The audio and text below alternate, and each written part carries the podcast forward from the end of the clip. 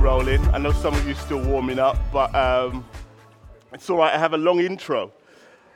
So, so that doesn't matter. So, so let me, let me, let me kind of throw out, I don't, you know, whenever it's necessary, you know, it's always good to throw out a disclaimer at the, at the beginning. At least it helps you to understand where I'm at so that when we're talking through the text, we have some kind of correlation between the preacher and the text. Um, this stuff, I mean, James' stuff particularly, the, this stuff, inc- it resonates with me incredibly. Um, and so there's, there's, there's a point where, you know, even studying this week and kind of going through this, this stuff where, you know, as prepared as I can be, I still feel so unprepared because um, I mean, but basically, what I've been trying to do is, you know, is that, Lord, help me to preach what's appropriate. The context that we're living in right now in the UK, uh, how this text might apply to us, how James is actually doing it to the world he's living in, and how do I do that appropriately without my kind of political leanings or my uh, personal feelings kind of inflected. But we still have to preach about the times we live in. And I think that's been important for me to kind of like say, is this research helpful? Is this research accurate? So that when I teach it, it, it it's, it's, it's more of the context that we are. So there's, there's, there's a degree of objectivity. And also, does it relate to the text?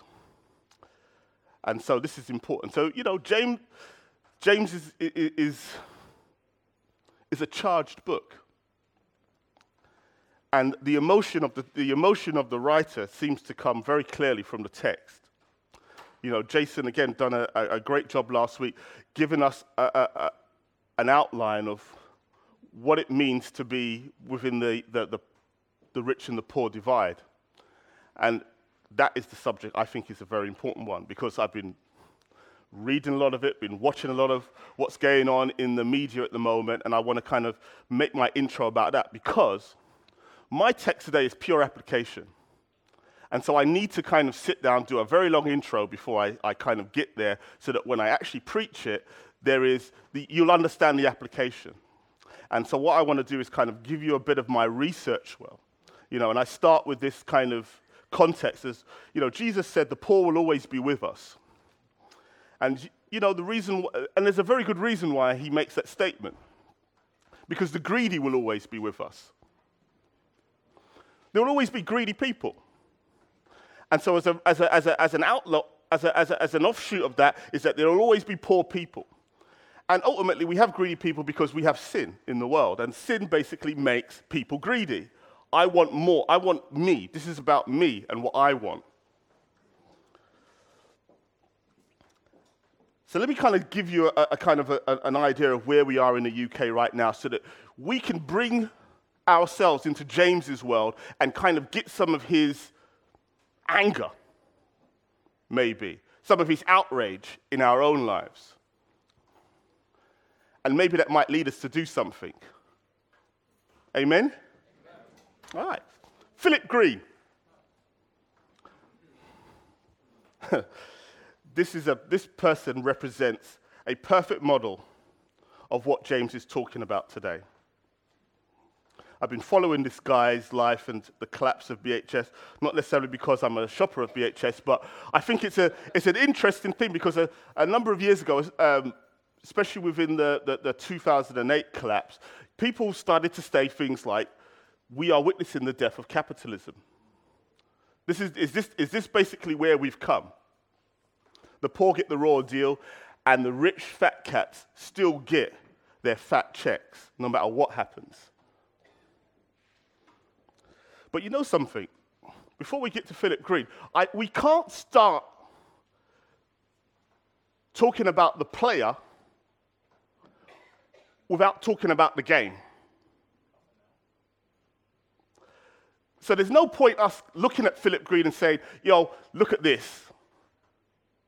Our problem is not individual greed and individual corruption, it's systematic corruption.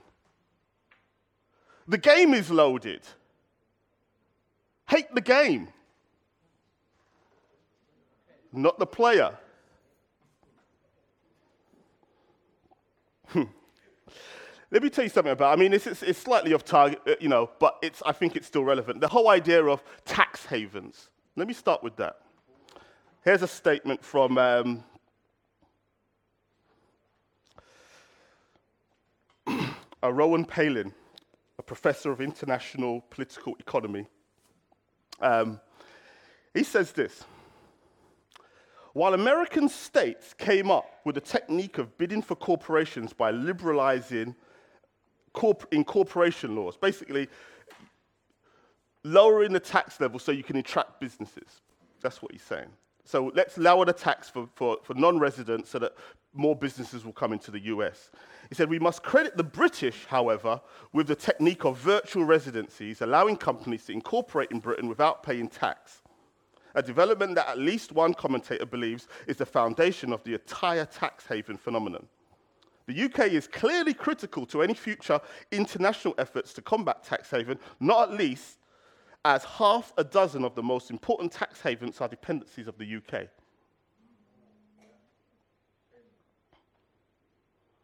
Another statement from um, a Robert Palmer, campaign leader for Banks Anonymous Companies. David Cameron has shown real global leadership in tackling corruption. He now faces a credibility test. Today's news show that unless the government uses the upcoming summit to require the UK's tax havens to end anonymous companies' ownership, our own efforts won't be effective in fighting poverty and instability. We have to clean up our own backyard first.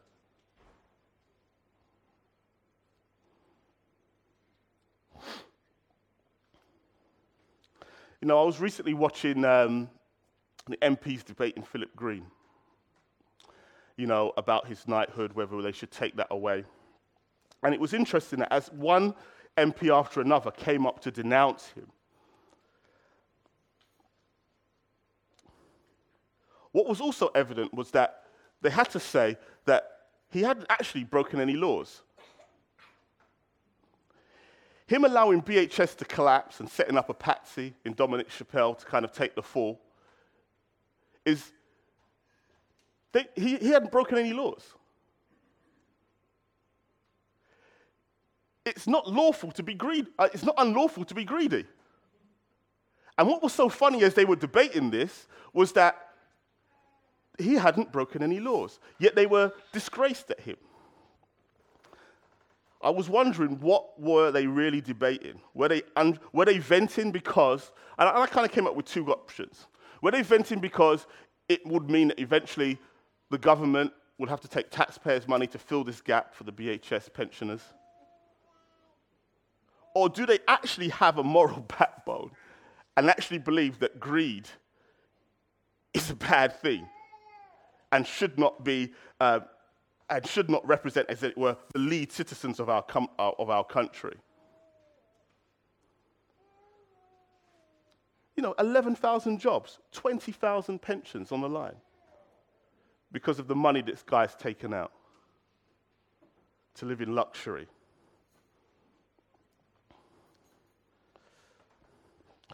I was watching um, again another um, we recently got Netflix. Excellent. And I, by, by, one, by a chance, I ended up on this, um, this documentary. Uh, very randomly, as we do, you know, slow TV night and all that. Um, and it's called A Requiem for the American Dream. And um, it's an interview with Noam Chomsky, uh, a famous intellectual recently has passed away. But he was given his thoughts on this whole idea of capitalism. I, I do really recommend you watch it. It's very enlightening. He's not a Christian, uh, but his, uh, his intellectual aptitude towards looking at what's going on, particularly in his own country, was enlightening. And he talks through the American history and, and, and kind of notes how democracy is an illusion. Because real, the reality is, is that none of us actually really make the, none of us really make any economic laws. He says, you know, one of the things he notes, he says that, have you noticed that as people go, and, and the recent presidential election is, is actually helpful because we watched Hillary and Trump go head to head. And he says, Have you noticed that people basically have stopped talking about policies? He said that the reason why people stop talking about policies is because all the deals that these people have made have been with, with companies behind back doors. So that whatever you vote for, it doesn't really matter because they're going to get what they want first because they're the ones who are lobbying hard. They're the ones who are funding their campaigns. So it doesn't matter who you vote for. And he, and he is serious that democracy is an illusion. I could comment on Brexit, but I think that would be me because the whole idea of MPs trying to overturn that thing, nannying us. Oh, you don't know what you're doing because we need to support big business. Let me, let me kind of give you some of the outline of Noam Chomsky's views. He says he argues that Western capitalist nations are not really democratic. For in his view, a truly democratic society is one in which all persons have a say in public economic policy. He has stated his opposition to ruling elites, among them institutions like the IMF, World Bank, and the GATT. He characterizes the US as a de facto one party state viewing both the Republican Party and Democratic Party as manifestations of a single business party controlled by corporate and, inter- and financial interests. I would say, with the creation of New Labour in the UK as well, we have become a one party state as well. And there's a reason why Corbyn is where he's at, because that would be a true two party state. He is a strict socialist. But New Labour clearly went into the side of businesses. And so it doesn't matter who you would vote for, you're going to get the same policies.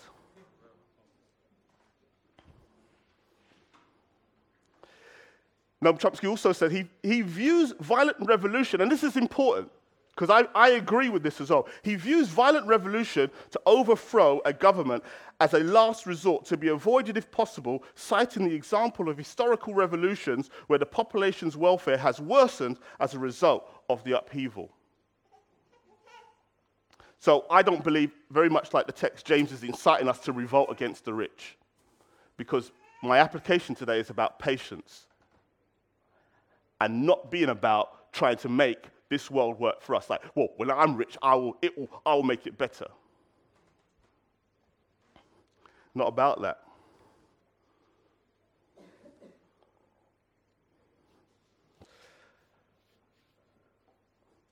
You know, this is the Western style of government, and obviously, I don't want to kind of comment on the Eastern because we don't live there, and I, I think it will be unfair to comment on those. I just want to stick with the UK.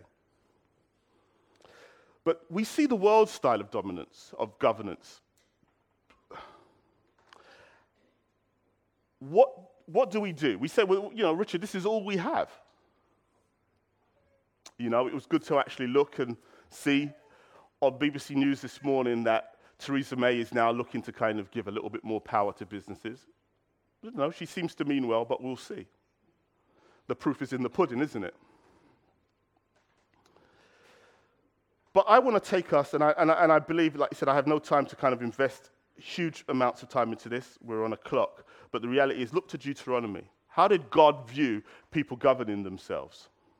How did God set up Israel to try and avoid the types of pitfalls that we see in governance today, where he, does, he is not, quote unquote, strictly capitalist in how he sets up Israel, Israel but he's not also strictly socialist either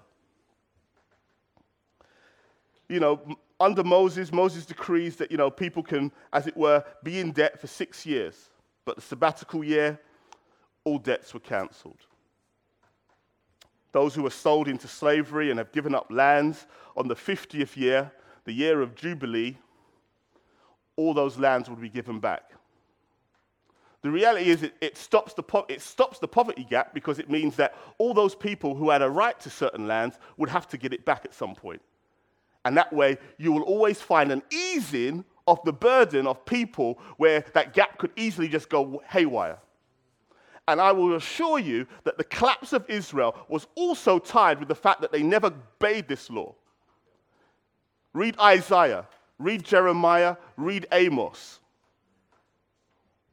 many of the indictments were not just spiritual, but the simple fact he says, look at how you're treating your fellow Israelite. A man is sold for a slipper. It's not to say that slipper was just a way of basically demarking a deal was being done. It doesn't mean what it means, what it means. But it's like, you know, here you go. I'm going to sell you my slave. Here's my slipper as proof. I'll give it to you.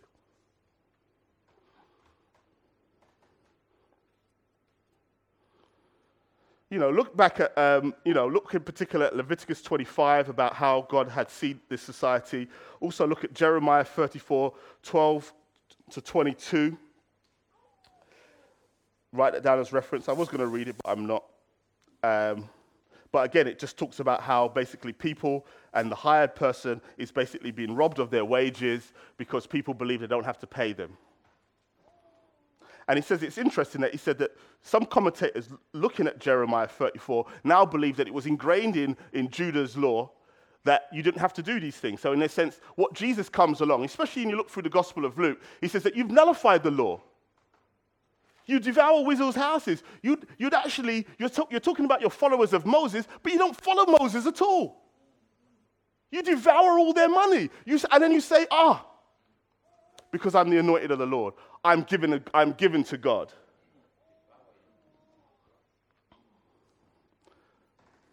Jesus came back to fulfill the law. You know something? Let me tell you something.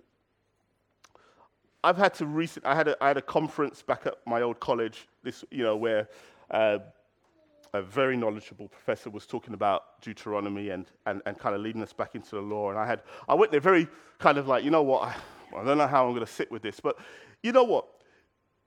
The law is not salvific in the way that some people think it is, but it was meant for our well being, so we don't collide into each other. The law is good, and he started off by saying that. And you know what? Paul says the same thing. The law is good because it helps us. It's not about, oh God, grace, grace, grace, grace. Don't, you know, let me tread on everybody's toes. Grace, grace, grace, grace. The law is good because it tells you need to be mindful of other people's interests. But I have more to say about that.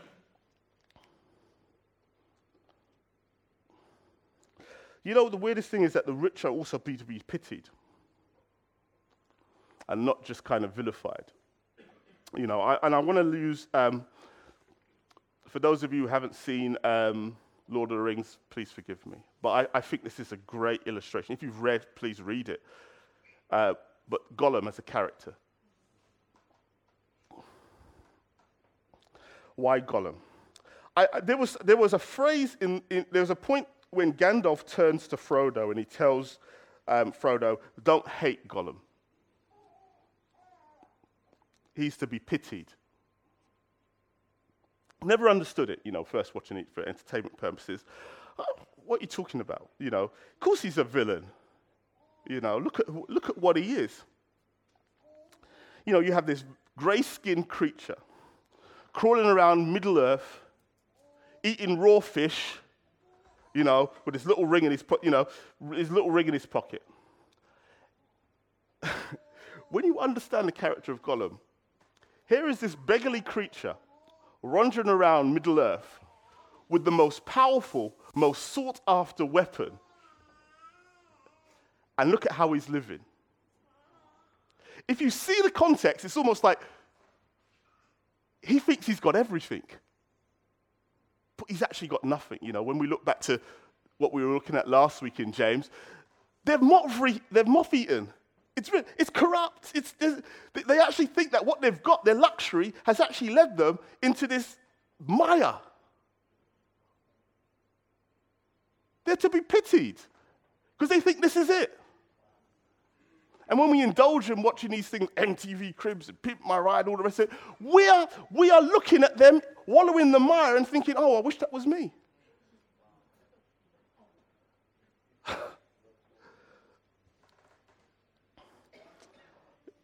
Proverbs 39a, Agur warns that the rich will deny God because he adds nothing to them. What has God got to add to me? you know, I can't imagine um, what it's like to never have to look at the cost of something. You know, to walk in the shop and just, you know, that, that, that, that, you know, I always have to count the cost to some extent. And I, and I, and I think there's a, there is something good about that because it humbles us. You know, it humbles us. It, it knows, it makes us have to pause before we go somewhere. And it makes us have to check ourselves. And I, and I, and I believe that what Agur is saying in Proverbs 39 is like saying, you know what, never let me in, put in that position where I never have to say, I don't really need God for anything now, because I'm, I'm kind of making my life right now all there is.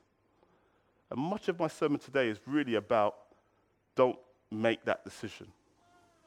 I have to preach that context because I know there's a huge balance with this whole idea of being in the world and not off the world. But I have to preach the thrust of James.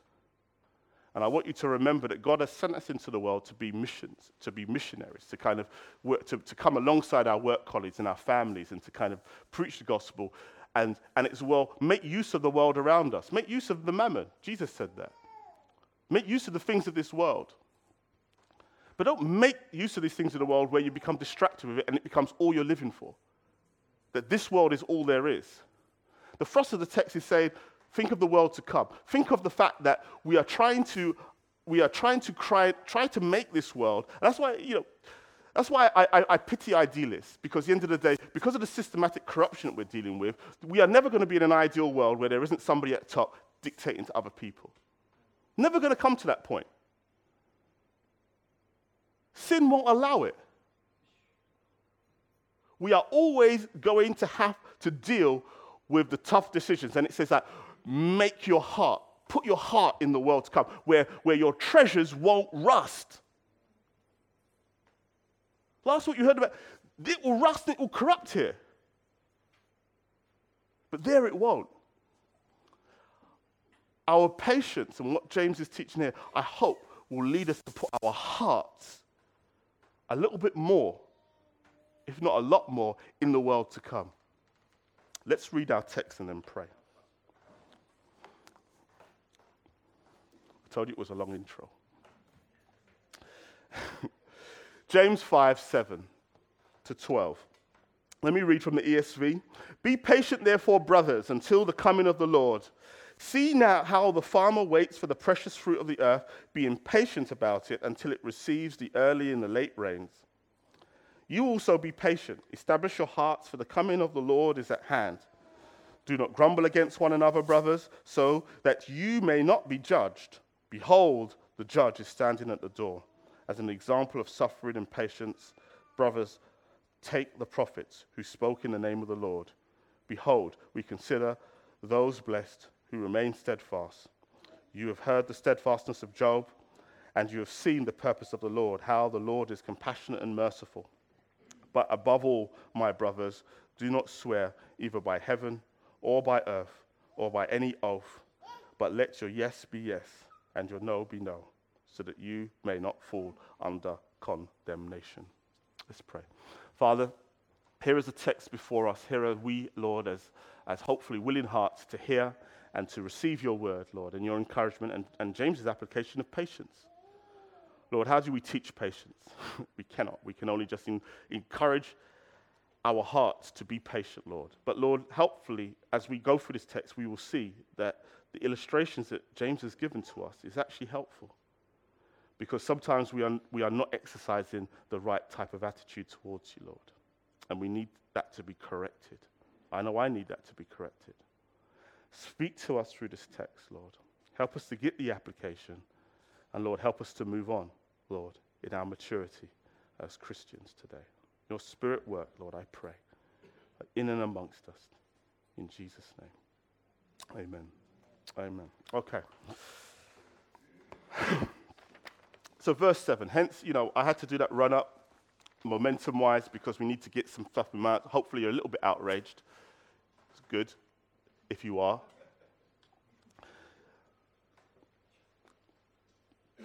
But let's consider what verse 7 is saying. You know what? Whenever a, a, an agrarian kind of illustration comes, you know, like Jesus used lots of things like vineyards, all the rest of it, and, you know, a man sowing in a field and whatnot. We need to pause because we're urbanites. we, we, we, we really, really do need to. We don't, we don't get it. If we're, if we're honest, we don't really get, you know, verse 7 is not an illustration that is helpful to us if we've not grown up on a farm or in an agrarian culture or a rural culture a rural context. And so we always need to pause at these things and says, what is it about that lifestyle that me living in an urban community I will not get? I'll tell you what you don't get for a start is that imagine you only got paid once a year. And all that pay was basically tied to the weather. Why do you think back in the ancient world the pagan religions were so prominent? Because they believed that there was a God over the rain and there was a God over this, and they needed to make sure they pleased the God so that they will get something at the end of the year. If you planted two crops, maybe you'll get paid twice a year. You know, different crops grow up different times of the year. The reality was is that we need to pause here and say, what is it about patience that a farmer has that me as an urbanite, I just don't get? Some of us are struggling because, like you said, it's difficult getting from month to month, let alone year to year on what we're earning. Some of us are struggling, you know, like today is this is payday weekend, isn't it? You know, payday weekend, and you know, now we're going to be struggling into December. Done Black, Black Friday, Cyber Monday, you know, done. I indulged a bit, you know, but I'm just telling you, we can be done. And we have to be honest with ourselves. And he said, You need the type of patience like a farmer has. God, help my crops to grow. God, help me to not be impatient. Help me to wait for my harvest to come. And that's the first thing he says to us. It will come, don't worry. Wait for it. He's telling you about the whole idea of when will I get relief from the suffering of all these rich oppressors? You know, maybe again, something like for those BHS staff, my pension's in limbo. Be patient. That's what the text would say to you. Be patient. Don't try to lynch Philip Green and all the rest of it. That won't resolve your problem. Be patient. You struggling? You know, are you in a tribunal issue with, your, with, a, with an employee? Be patient.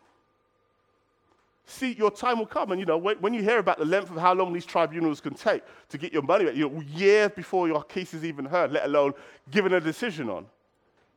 And you're, you're, you're missing out on money. The patience of a farmer. Wait, you will reap in due season.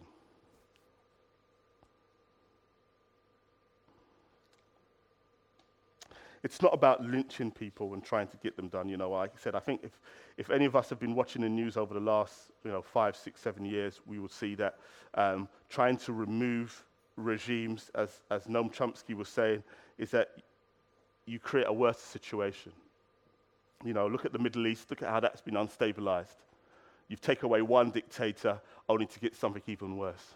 Look at Libya today. Has still, you know, you would have thought, you know, wow, we got rid of Gaddafi. But look at it, it's still multiple factions of people are living in instability, all because of our, our Western. We, we, we know what really how, to, how, how people ought to live.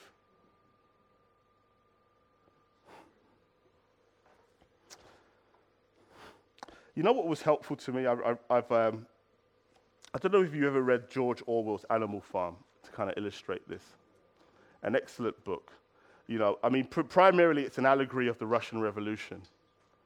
But it's this whole idea that Napoleon the pig gets into people's minds that if we overthrow Farmer Jones, we can have a better, fairer society, and you know, us animals all together will, will, will, will, will, will, look after each other. And we will be there. And, and no doubt, probably people get together in those little things and think, you know, yeah, if we take over, you know, we will do this. And you know what?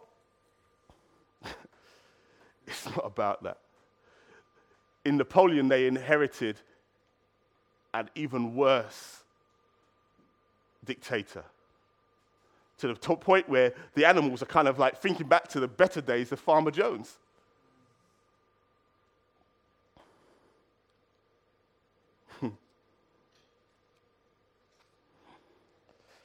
You know,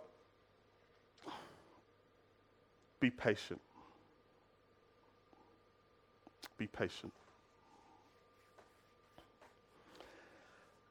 Verse 8.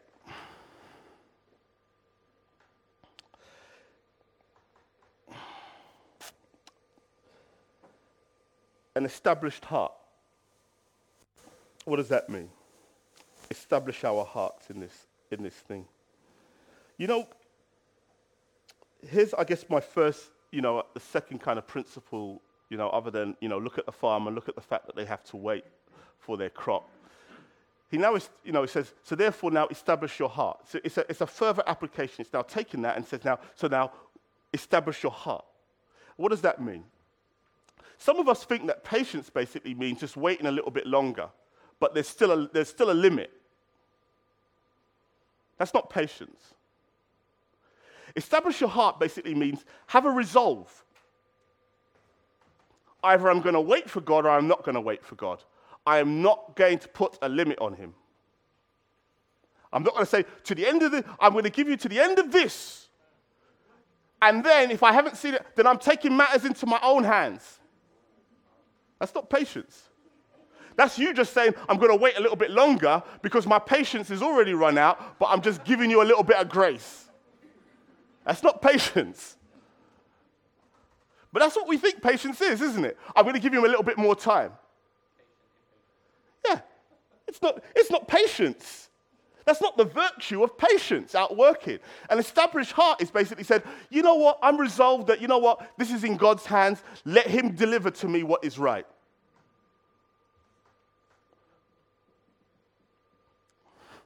I like Daniel 3 16 to 17 here for your reference. You know, Shadrach, Meshach, and Abednego. You know what? They had a resolve.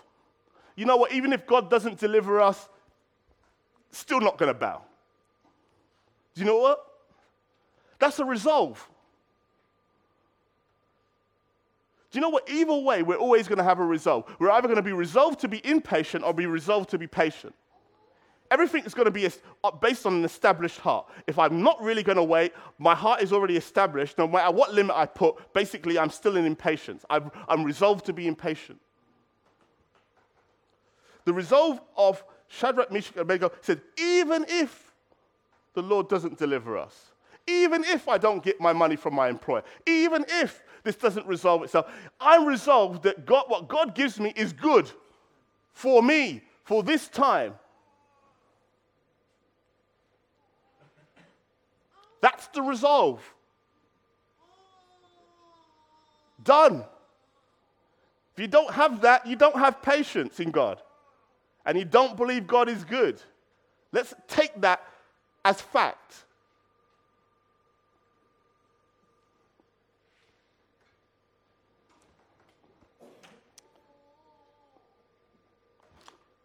Verse 9.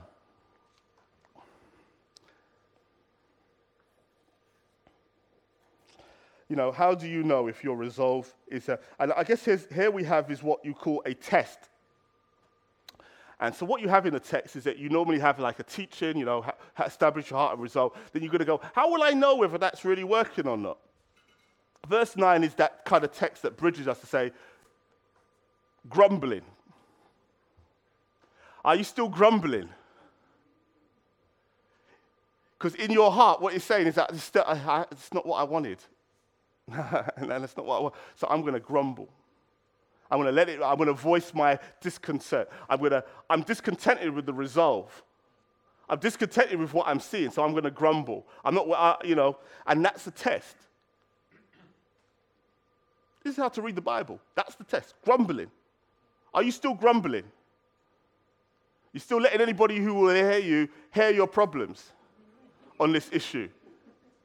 You know what? I, I, like I said, let me, let me, I, I'm, I'm going to try and, and this is me, be honest with you, kind of like define grum, complaining and grumbling. I, I, I, I want to kind of distinguish the two. To kind of give information, I, I think complaining is kind of like giving you information. This is my complaint. You know, I can put down a complaint. You know what? I go to a thing, I take something back to the shop. You know, I've got, I've got a complaint. This thing didn't work, didn't do this. Da, da, da, that's, that's me just genuinely say, let, letting people know that I'm not satisfied. You know? I should. I, I'm not buying coffee from the thing anymore because they've changed it. So I'm going to Costa now. they had a nice Ethiopian blend down there. They're not selling it anymore. I should complain. Sweet coffee, man, and they changed it.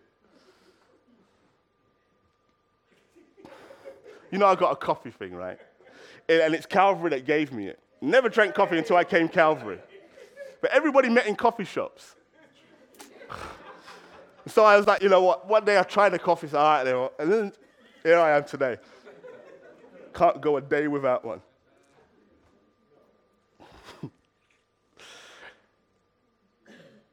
but grumbling, you know, the Israelites were renowned for grumbling, weren't they? Here they are. They, they, come out of they come out of Egypt and didn't quite get what they want. And they grumbled. And they let everybody know that they were discontent. And even when Moses provides something, you know, Numbers 11 is excellent for kind of illustrating this point. Again, put it in your notes, read it when you've got an opportunity, because, you know, they kind of like, it's amazing how people are deluded, isn't it? They kind of come out of, out of slavery, they're in a new situation, they're traveling to a new land, and then the people uprise because now they start to remember their days back in Egypt, how they ate cucumber freely. you know, freely, you know. And, and, they, and they look at the manna that God has given. And, and, and the text actually says, This manna God has given, we don't want it. How often do we sneer at God's provision our life? We actually got something, you know, but we don't want it. Hence, it leads to grumbling. I didn't want that. This manna. I'll, I'll, be honest with you, Numbers 11, go to Martyn Lloyd-Jones' website and, and, and listen to his teaching on that. He's, he is incredibly animated and it's a wonderful teaching on Numbers 11. And, oh, Lord, it is so us. We are so still in Egypt. We, still, we so do want those things that we kind of like feel like, you know what, I'm kind of missing out. And I think just being in the UK kind of makes us feel that way.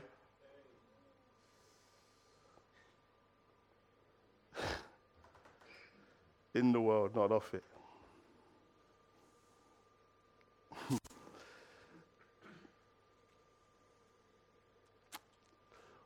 We're angry because God is not, you know, as God, or we'll grumble against each other because they've not done what we expected them to do. We kind of have a limit in it. We kind of say, oh, this, is a, this is the answer I'm expecting and I'm not accepting anything less.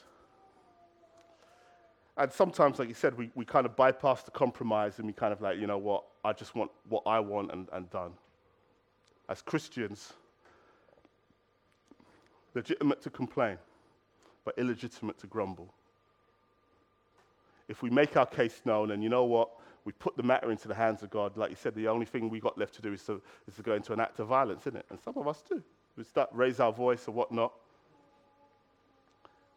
Not about revolutions, man. You state your case and you say, you know what?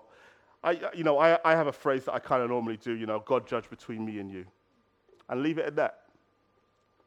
You know, Jacob and Laban in it. You know, they couldn't agree about what was theirs and what was there. At the end of the day, Laban had to say, you know what, God judge between you and me. and that's how I've got to do it. And then that's the end of the matter. I put you in the hands of God. You know, tell that to the person on the checkout, the customer service guy. He's like, I said, I put you. Sometimes we need to make those kind of statements, you know, because people tell people tell you that they don't believe in God, but read Romans one, and believe in God. Trust me. No real atheist. Trust me. There is no atheist.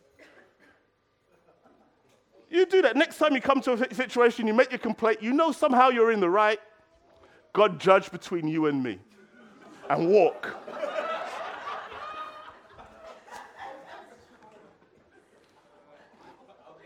See if, they, you can have a good night's sleep after that. I don't know. I, I think I would take that seriously.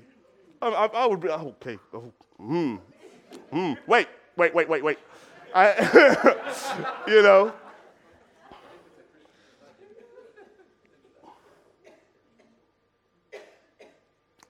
It's not about aggression, guys. This is God's world. Verses 10 and 11. James now turns to the prophets as an illustration of the type of submission. Again, this is another illustration. So now he's kind of given us a, a, a, a established heart. Have I got an established heart? Are you still grumbling? You know, all right, okay. That's the test. 10 and 11 now basically is another, another illustration. He says, so let me compound the illustration of the father with the prophets and Job about being patient in suffering. If you are in any way familiar with Old Testament prophets, you realize that there is no glamour to the job. No glamour whatsoever. You can try and style it out as much as you want because we see these quote unquote modern day prophets. Do you know what I mean? And eh, it ain't nothing like that. You know, people like Jeremiah prayed, you know what, Lord, I ain't going to say nothing because I'm going to a stiff necked, stubborn people who would rather kill me than listen to anything that you have to say through me. Unglamorous. And they had to face hostility in the face of knowing that God is with them. But James's illustration is not that merely that they were people were hostile to them and they had to suffer. Is that you know what? It's like it's, a, it's interesting it that Fidel Castro, isn't it, died yesterday, and, and one of his famous sayings was apparently that history will absolve me. I don't know about Fidel Castro being absolved. You know, I don't know enough about the man. But that's what James is pointing to here. He is saying it's not the fact that they suffered, because that's something to hopefully bring the reader into identifying with the fact that people do suffer even though they're in the right. That's the first thing to get. The second thing to get is that look at how history has vindicated them. Look at how history vindicated Jeremiah. It will come. It will come. It will come. It will come. Look at how history vindicated Isaiah. You will, it will come. Say the temple. You say the temple. The temple will be destroyed. They were truth tellers and foretellers, and he says, Look at that. That's the harvest at the end. Hebrews 11 is another one of my texts today that I think you need to reference in light of what's happened. You will not see sometimes the thing that God wants to do through your life. You will not be there to actually see the vindication. But our faith in God, like the prophets in the past, is that there will come a day when people will say, Wow, Look at how the saints were right. Look at how Jesus took this to the, to, to the Pharisees of his time and says, You killed the prophets. You're standing basically doing this whole thing that you're, yeah, well, because they're vindicated now. He says that me likewise will be vindicated in time when you see these things come to pass. Went to the cross. And they're looking at him and saying, See, nothing. You can't do nothing. Jesus said, That's exactly what you did to the prophets, right? And look how history retold that. Everybody likes to think they're on the right side, isn't it? only, only one side, you know, God's side and then everybody else. Who is on the Lord's side? Good old song, isn't it? Who's on the Lord's side? Hmm.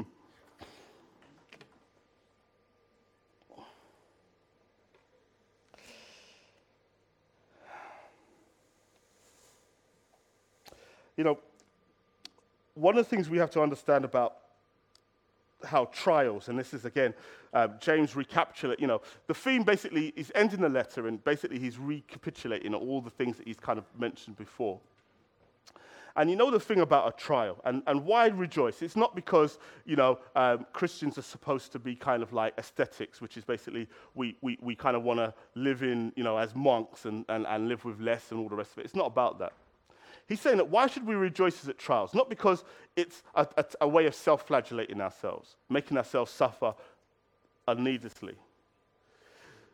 What we under- need to understand about a trial is that there is nothing that God will take away from our lives that we actually need. If God takes away a job, takes away a spouse, takes away a, a cushy way of life,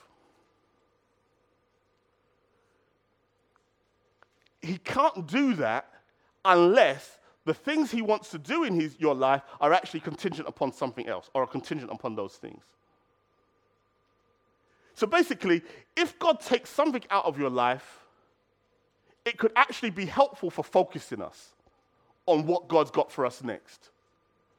Because a lot of these things are not necessarily because they're evil off, in and of themselves. But the reality is that why do we rejoice when we go through trials? God is going to do something through me. This is going to focus me. Let me allow it to happen. Let me not fight him. Romans 8, 31, 35. I have to read this because it's a great passage, and I think that whenever I go through a difficult time, I need to be focused on this. And you know what? If you don't do, if you don't go back to, to chapters like this, even read the thing, I, I feel like, boy, don't impoverish yourself. Pick up your Bible, jump into some great text. Romans 8, 31, 35. Let me read it with you. What then shall we say to these things? If God is for us, who can be against us? He who did not spare his own son, but gave him up for us all, how will he not also with him graciously give us all things? Who shall bring any charge against God's elect? It is God who justifies. See that there? God who justifies. Who is, he, who is to condemn? Christ Jesus is the one who died. More than that, who was raised, who is at the right hand of God and indeed is interceding for us. Who shall separate us from the love of Christ? Shall tribulation or distress or persecution or famine or nakedness or danger or sword?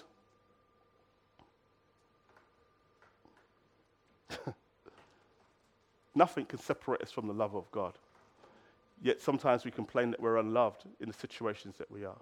Where is God in this? And I don't mean that to mock you, but the reality is, is that we are, we are coming and affronting ourselves and saying, God is not good in this. Not that the thing is, is, not, uh, is not a bad thing. It's at the end of the day, we are denying God's goodness because He has removed something of our comfort and our assurance. Like his personality has changed. He's all of a sudden, he's cold towards us. Let me tell you something. I believe that, it, on a moral sense, and, and I think this is an important point, please pay attention.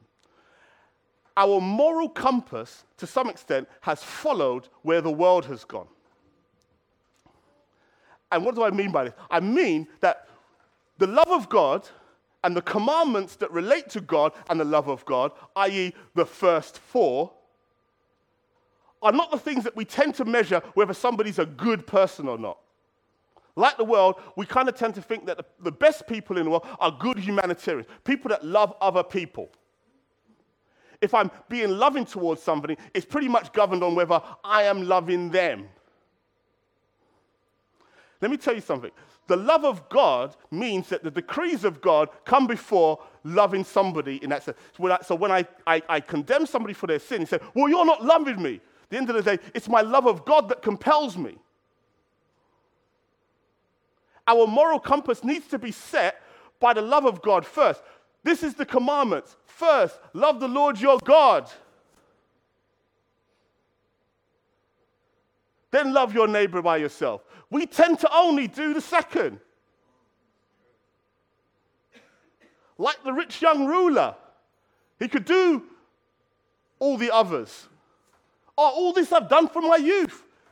Then he gives him a commandment that you can only do when you love God. Thou sell all you have. Last week, Jason used the illustration of, of whose image is on the coin. Who do I pay taxes? Says the image is Caesar's. To give to Caesar the things that are Caesar's. Every Jew would have known that they were made in the image of God. What do I owe God? Myself. Let Caesar keep the money. I'm God's. His image is on me. I am God's. Love God first.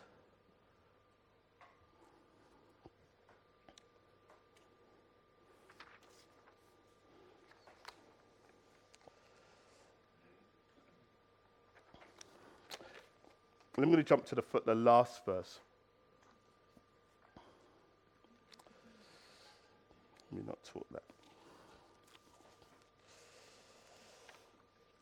Verse 12 is, um, is a tricky one because um, it doesn't quite marry with, with what we've just, we've just looked at, and it's not quite part of what we're going to get next week in prayer. And, but the thing is that we need to um,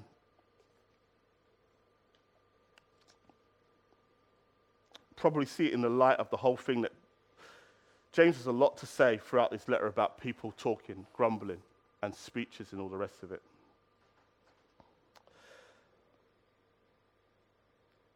I've done, a, I've done some considerable research on, on, on um, and obviously not, not, not to write a book's worth, but I've done some considerable research on the whole idea of speech throughout the whole Bible. Speech is incredibly important.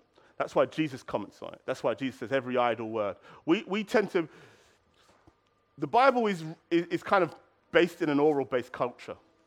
And we need to understand that as well. We can't get away from that. But we tend to be in a text based culture. In other words, we tend to write things down and all the rest of it. And I say that to say that we tend to kind of like take the whole idea of oaths as kind of being this kind of ancient old thing. It doesn't relate, doesn't, we can't really be bound by our words, even though we've kind of used to use things like being a man of our word or being a person of our word that's kind of seems, has had, at least within our culture, an important stance that we were a people of our words.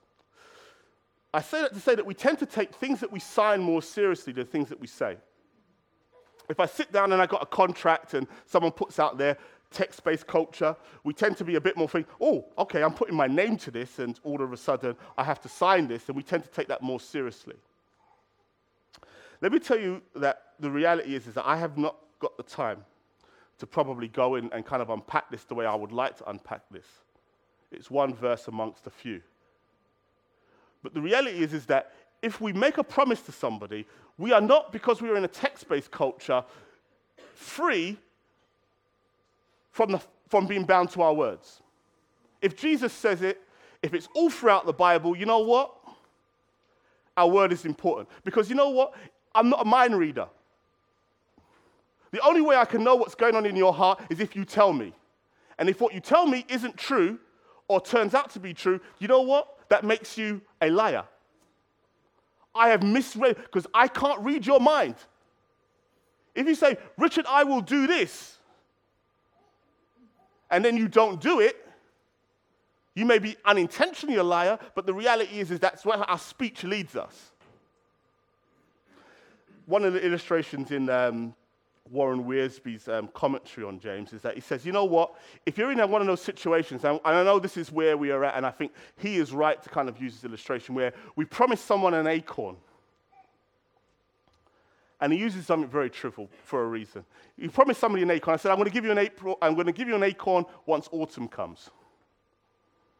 And you end up in a situation where all of a sudden, in England, all the oak trees whatever, no longer give acorns. He said, best send to Spain for an acorn at your expense than not to be a person of your word. We tend to think, oh, now it's going to cost us. So you know what? Let me renege.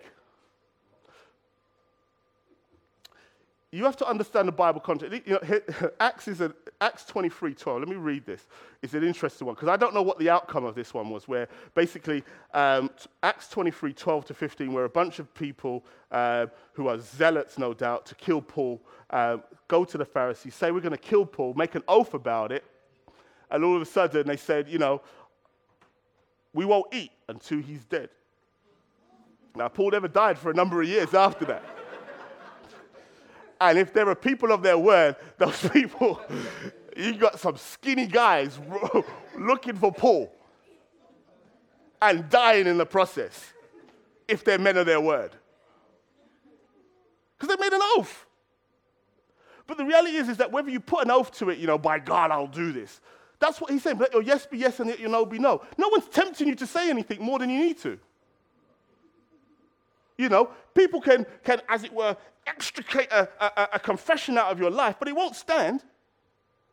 The reality is, is that if you, undisturbed, make a promise and you say, you put your yes to that, well, you made enough or not, you're bound to your word. We don't get this, so don't probably not, we don't get this. Trust me. Because we give out all kinds of promises because talk is cheap, because that's what we learn to believe. But the text brings us back. Like I tell you, t- from Genesis to Revelation, speech is important. It's how we reveal ourselves. Better not to promise. He said, you know, what does Proverbs tell you? A fool is even considered wise when he holds his speech. True. Why weigh into a debate if you don't really know what's going on? Best ask for clarity, not put forth a, not put forth a position. Come on. Talk is cheap, but no, the Bible tells us otherwise. Our talk is important. I can only take you at your word. I can't diagnose your intent. I've got many examples here, but I'm not going to do it. Faith is patient. This is the application. The sheet's going to be very simple this week. I give, I give God thanks for that. How can we work out patience? You know, Hebrews 11. Let me read Hebrews 11, 13 to 16. This is, my, this is, this is another way of trying to apply this text to you. And I said, this, is, this text is key in understanding what James is getting at here. These all die. That is the prophets who is used. And people like Job. Sorry, I haven't gone into Job, but I think the prophets are, are, are a good illustration here that I want to kind of focus on more than probably Job because uh, one of the things the commentaries are saying that, you know, Job was known as a complainer, in it. But it's probably that there's a, there was another um, apocryphal count of Job where he's kind of more of a less of a complainer that James is using as a, as a reference to Job so I don't necessarily want to use that, um, but this is an important one, and time is against us. He said, These all died in faith, not having received the things promised, but having seen them and greeted them from afar, and having acknowledged that they were strangers and exiles on the earth. For people who speak thus make it clear that they are seeking a homeland. If they had been thinking of the land from which they had gone out, they would have had opportunity to return. But as it is, they desire a better country, that is a heavenly one. Therefore, God is not ashamed to be called their God, for he has prepared for them a city. You know, I wanted to kind of use as my final illustration today Moses as kind of a typical um, person of what it means to kind of like move on in life, to kind of get this whole idea of patience and the whole idea of being in a system that's corrupt as well. I love the Prince of Egypt Loved it from the first time I watched it way back in, was it 1999? And it began with this kind of disclaimer with, you know, it's kind of note at the beginning that no nation built, on, built with slaves will ever really prosper in the, in the long run. And um, I love that movie, man. Lots, I got, you know, I got the, got the songs and all the rest of it. And it's, weird, it's kind of weird, you know, over the years, there are songs that have kind of always been on my playlist. Now it's kind of shrink, shrunk down. And, and, the, and the one that really kind of gets me, and that's actually, that I never liked initially as much as the others. You know, I like, you know, uh, you know, look at your life in heaven's eyes. You know, that what? Excellent song. You know? Used to love that. And I, I, I was into it. But you know the one that is constant, and you know it, it, it's kind of interesting because I caught it as I kind of listened. One of the few times I kind of listened to the whole album right the way through was "All I Ever Wanted," and it's the key point. Many, it's the key point in the movie. It's the point where Moses makes a decision.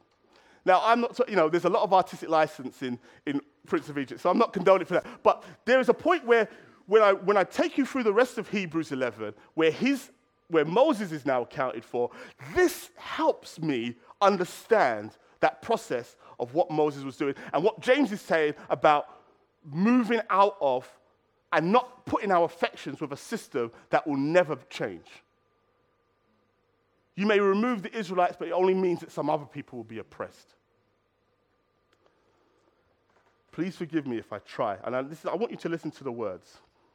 So, Moses, the context of this thing is that Moses has just discovered from Miriam, let me kind of paint this, just discovered from his sister that he is a Jew, actually. And so this is some of the artistic license. We don't know whether he knew from, from birth or whether it was something else later on. But anyway, Miriam tells him, and she says, check the archives. Check the archives of what, of what your father, the Pharaoh, did to us, our people. So he goes down into this, this, this dungeon like place where all these archives are, and he sees for the first time the, the killing of the, of, of the babies, of the Jewish boys. And he's traumatized by it all. And he runs upstairs and he lets Zipporah go, and then he's kind of there looking at everything, all the luxury he has. And then he sings this song Gleaming in the moonlight, cool and clean, and all I've ever known, all I ever wanted. And all I've ever known, only time you're going to get me singing up here. But I can't just, I can't hear it because it's, it's resonating with me.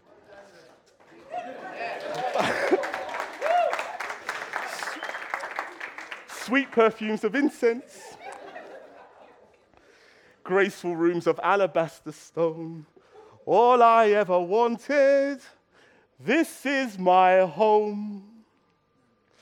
With my father, mother, brother, oh so noble, oh so strong. Now I am home. Here among my trappings and belongings, I belong. And if anybody doubts it, they couldn't be more wrong. I am a sovereign prince of Egypt, a son of, proud, of, a, of the proud history that's known, etched on every wall. He's now connected himself to what he's just seen. Surely this is all I ever wanted. All I ever wanted. All I ever wanted. He's now having to make a decision. He's now connected us in the song to the wall. And he's like said, Is this what I want to be connected with? Is this how I want to be remembered? Is this the legacy I'm going to connect with? And you know, the weirdest thing is that the, the, the, the, softness of the mother is the reprise. And I think this is a masterstroke because it's almost like the mother is almost tempting him back. And she comes in, the queen's reprise is, This is your home, my son. Here the river brought you, and it's here the river meant to be your home. This is the voice of reason. This is the whole idea of this is this accept life as it is. Now you know the truth, love. Now forget and be content. Put it aside. When the God sends you a blessing, let's get religious about this. You don't ask why it was Don't question the society in which we're growing up in. Don't question the fact that it was through slavery and through slaughter that we got here. Let's just move on. If we're not careful, there are people who are very loving, very kind, who will try to dissuade us that this world is not as bad as we think it is. Stay here. This is cool. The mother was important because he really loved his mother. And she was trying to bring him back.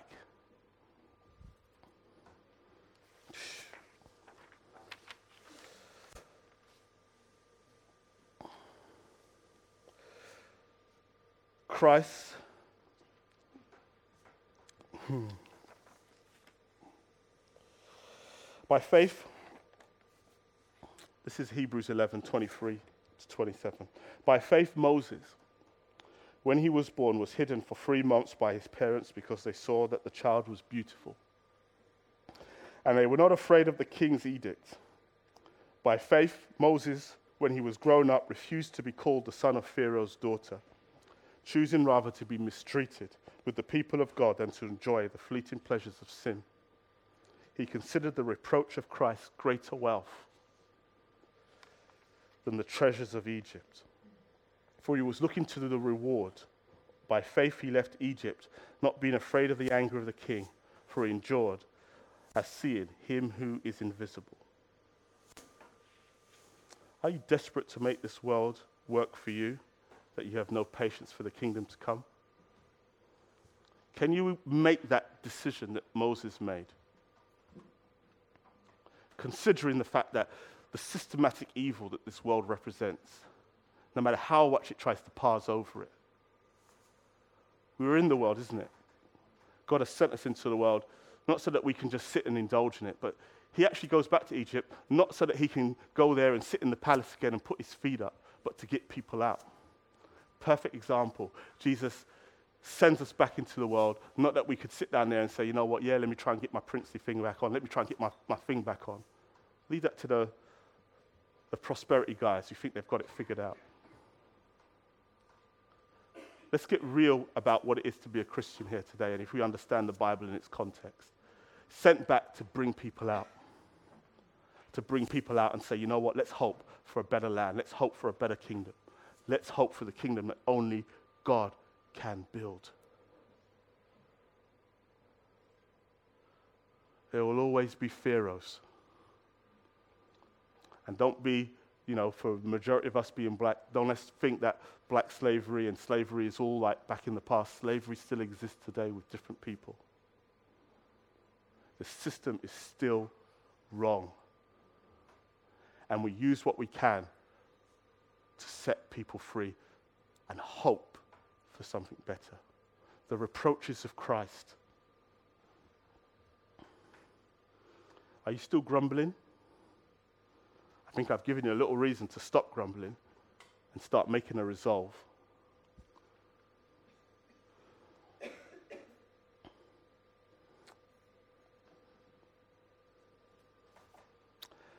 Let me turn to Hebrews 4 as well. And we'll close with this. So if the guys want to start coming up, I will close with this and then we will pray.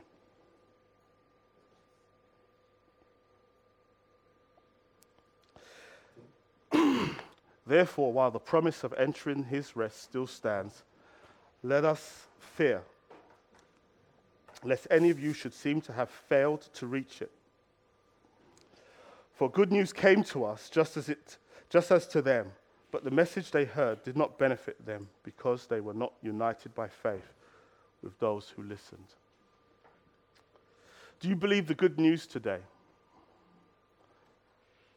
James is saying that Christ is at the door, ready to return. He will make this right.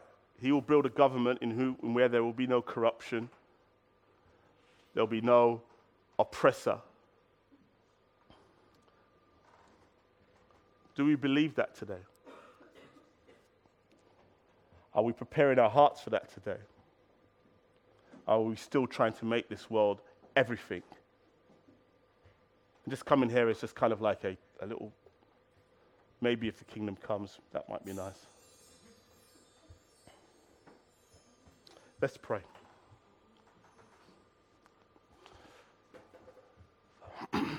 Father, this is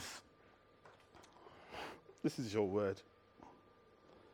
The good news of Christ is that he has come that we can be free, Lord, from feeling that this is all there is.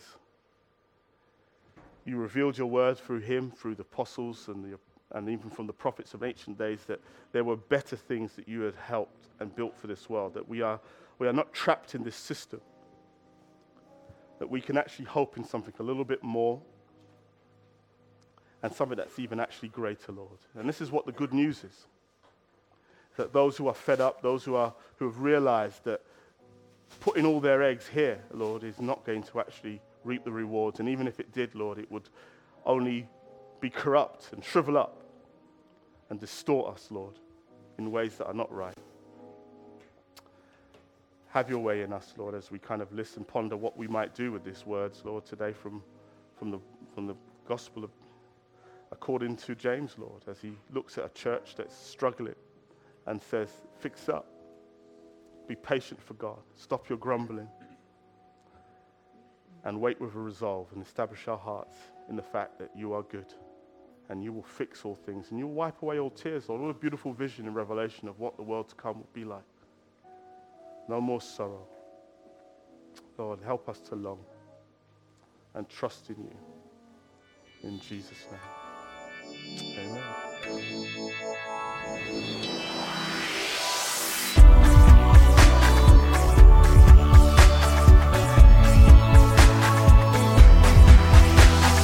Join us next time for more of God's truth to transform your reality.